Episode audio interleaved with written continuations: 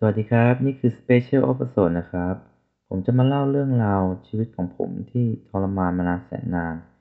ที่ไม่สามารถที่จะระบายให้ใครได้ฟังได้ เกี่ยวกับการเป็นมาของผม ตั้งแต่สมัยตอนเป็นเด็กจนโต ตอนนี้ผมอยากจะมาเปิดเผยออกมาทั้งหมดให้ทุกคนได้รับฟังครับ พ่อแม่ที่ดีต่อลูก ความหมายนี้มันคืออะไรครับคำนี้ ผมได้สงสัยมานานแสนนาน และก็ไม่ใช่สงสัยอย่างเดียวด้วยเพราะเรื่องมันได้เกิดกับผม เท่าที่ผมจำความได้ตอนนั้น ผมอายุประมาณหกขวบ พ่อแม่ก็ได้พาผมกับพี่สาวผมไปฝากไว้ให้คุณปู่คุณย่าเลี้ยง พ่อแม่ก็ได้บอกพี่สาวผมแล้วบอกผมว่าจะไปอเมริกา แล้วจะกลับมารับไปด้วย แต่ไม่บอกว่าเมื่อไหร่ ผมก็รอนานแสนนานเลย จนผมอายุเก้าขวบ ผมก็ได้เห็นพ่อกลับมาที่บ้านคุณปู่คุณย่า แต่เพียงแค่แป๊บเดียวเท่านั้นเองไม่ถึงห้านาทีด้วยซ้ำผมเห็นพ่อเก็บเสื้อผ้าของพี่สาวผมใส่กระเป๋า แล้วก็รีบพาพี่สาวผมออกไปจากบ้านเลย ผมไม่ทันได้คุยอะไรกับพ่อเลย แล้วพอผมอายุสิบสองแม่ผมก็ได้กลับมาเอ่อมารับผมไปอเมริกา ผมก็ตื่นเต้นมากเลย เพราะว่าจะได้ขึ้นเครื่องบินเป็นครั้งแรกในชีวิต อยู่อเมริกาปีแรกเนี่ยมันทรมานและน่าเบื่อที่สุดเลย เพราะว่าผมไม่มีเพื่อนพูดภาษาอังกฤษก็ไม่ได้ อ่านก็ไม่ได้ และเขียนก็ไม่ได้ด้วย เพราะว่าตอนอยู่เมืองไทยเนี่ย ผมโดดเรียนอยู่บ่อยๆ ไม่ตั้งใจเรียน แม่งอยากจะเล่นกับเพื่อนอย่างเดียว หลังจากนั้นปีที่สองที่ได้อยู่อเมริกา พี่สาวของผมก็ได้หนีออกจากบ้านตามผู้ชายไป แม่ก็เสียใจมาก กินไม่ได้นอนไม่หลับ พอเข้าปีที่สาม พ่อแม่ก็ได้ตัดสินใจย้ายบ้านกลับไปอยู่เมืองไทย อยู่ได้ปีเดียว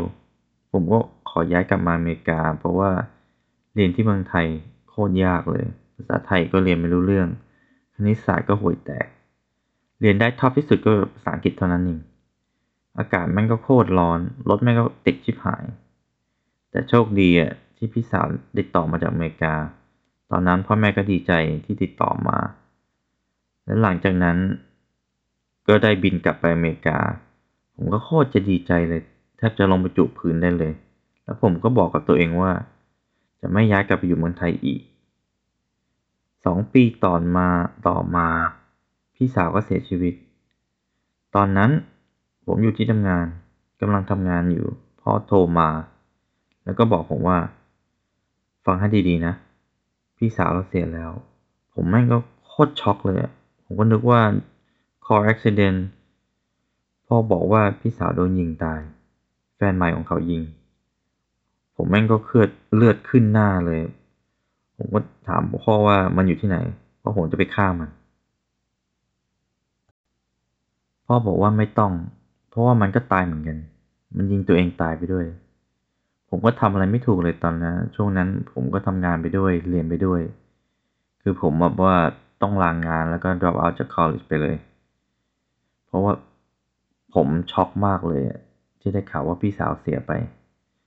ผมก็เลยตัดสินใจไปบวชพระให้พี่สาว แล้วก็ให้พ่อแม่ด้วยเพราะว่าผมก็อายุยี่สิบเอ็ดพอดี ผมได้ไปบวชหนึ่งพรรษาศึกออกมาก็หางานใหม่ทำแล้วก็กลับไปเรียนคอลเลจต่อหนึ่งปีต่อมา ผมไม่ได้ตัดสินใจซื้อบ้าน ผมเป็นคนผ่อนบ้านเอง แต่ใช้เครดิตของพ่อซื้อเพราะว่า เครดิตของตัวเองนี้ไม่มาเชื่อนับที่จะซื้อบ้านได้ มันเป็นบ้านจัดสรรสร้างใหม่ สร้างเสร็จตอน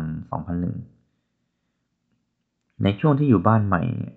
ระหว่างปี 2001 จนถึง 2016 เนี่ย ผมไม่มีความสุขเลย ถึงแม้ว่ามันจะเป็นบ้านใหม่ที่สร้างเสร็จ และเป็นบ้านของตัวเอง อยู่ก็ไม่มีความสุขเพราะว่าแม่ผมเป็นบ้าอะไรก็ไม่รู้ อารมณ์เดี๋ยวดีเดี๋ยวร้าย อารมณ์ขึ้นขึ้นลงลง ทะเลาะกันแม่งเกือบทุกเดือนเลย กับเรื่องไม่เป็นเรื่อง บ้านแม่งแทบจะแตกทุกเดือน ตอนแม่อาละว่าเนี่ย ชอบเอาหัวชนฝาบ้าน กินเหล้าจนเมา เอาหัวไปฟาดกับพื้นบ้าง เอาสิ่งของตีหัวตัวเองบ้างทำร้ายร่างกายตัวเองตลอด ผมก็ไม่น่าเชื่อเลยนะเนี่ยเพราะว่าแม่ผมเป็นคนเคร่งศาสนาจัดเข้าวัดเข้าวาทุกอาทิตย์นั่งสมาธิอยู่บ่อยๆบำเพ็ญภาวนา แล้วพอเวลาโมโหแม่งทิ้งหมดทุกอย่างเหมือนกับผีเข้าเลย อย่างนี้แหละครับ ผมถึงอยู่บ้านนี้ไม่มีความสุข พอเลิกงานมา ผมก็ไม่อยากกลับบ้าน ไปนั่งจิบกาแฟที่สตาร์บัคคนเดียว พอกลับบ้านมาใจแม่งก็ฝ่อไม่รู้ว่าจะอาละวาดเรื่องอะไรอีก ผมได้แต่งงานกับแฟนผมในปี 2012 ผมก็ดีใจมากเลยเพราะว่าแฟนเป็นคนไทย แล้วผมก็ไม่เชื่อเลยว่าจะได้เจอและแต่งงานกับคนไทยที่อเมริกา เหมือนกับว่ามันเป็นพรหมลิขิตที่จัดมาให้ผม แฟนผมเนี่ยเหมือนเป็นแองเจิลที่มาช่วยผมให้หลุดพ้นในสิ่งที่เลวร้ายนี้ ในช่วง 2012 เนี่ย หลังจากแต่งงานแล้วแฟนผมก็มาอยู่กับผมที่บ้านนี้ กับพ่อแม่ของผม เรื่องมันเกิดก็เกิดขึ้นอยู่บ่อยๆ ทะเลาะกันทุกเดือน จนปี 2015 ทะเลาะกันอย่างใหญ่มากเลย จนต้องขายบ้านทิ้ง ผมเลยก็ต้องเอาเงิน 401k ออกมา มันเป็นเงินรีทายรีทายแม่ของผมเอง ต้องถอดออกมาทั้งหมดเพื่อมาเทบ้านให้หลุดจากแบงก์เพราะว่าพ่อแม่ไม่มีรายได้อะไรเลย มีแค่เงินรีทายเมนเท่านั้น ทั้งสองคนเงินรีทายเมนรวมกันแล้ว ผ่อนบ้านก็ไม่ได้ ผมเลย ผมเลยต้องเอาเงินนั้นอะมาเทบ้านแล้วก็เขียนคอนแทคให้ พ่อผมเซ็น บอกว่าพอขายบ้านแล้ว ต้องเอาเงินมาคืนผม ปรากฏว่าไม่คืนผม และแม่ผมยังไล่ผมออกจากบ้านอีก เขาบอกผมว่า มึงออกไปจากบ้านของกูเดี๋ยวนี้ บ้านนี้ไม่ใช่บ้านของมึง แล้วมึงกับกูขาดกัน มึงไม่ใช่ลูกของกูต่อไป กูก็ว่าอะไรวะแม่ง เราจ่ายบ้านมาตั้งนานจนหมด เทให้ด้วยจนหมดหลุดจากแบงค์แล้วบอกว่า มันเป็นบ้านของเขาได้ยังไง มันก็ต้องเป็นบ้านของกูดิเงินกู โชคดีนะ ที่หาซื้อบ้านทัน ผมกับแฟนไปเจอบ้านใหม่ที่สร้างเสร็จพอดี ก็เลยซื้อแล้วก็ย้ายเข้าไปอยู่อย่างรวดเร็วเลย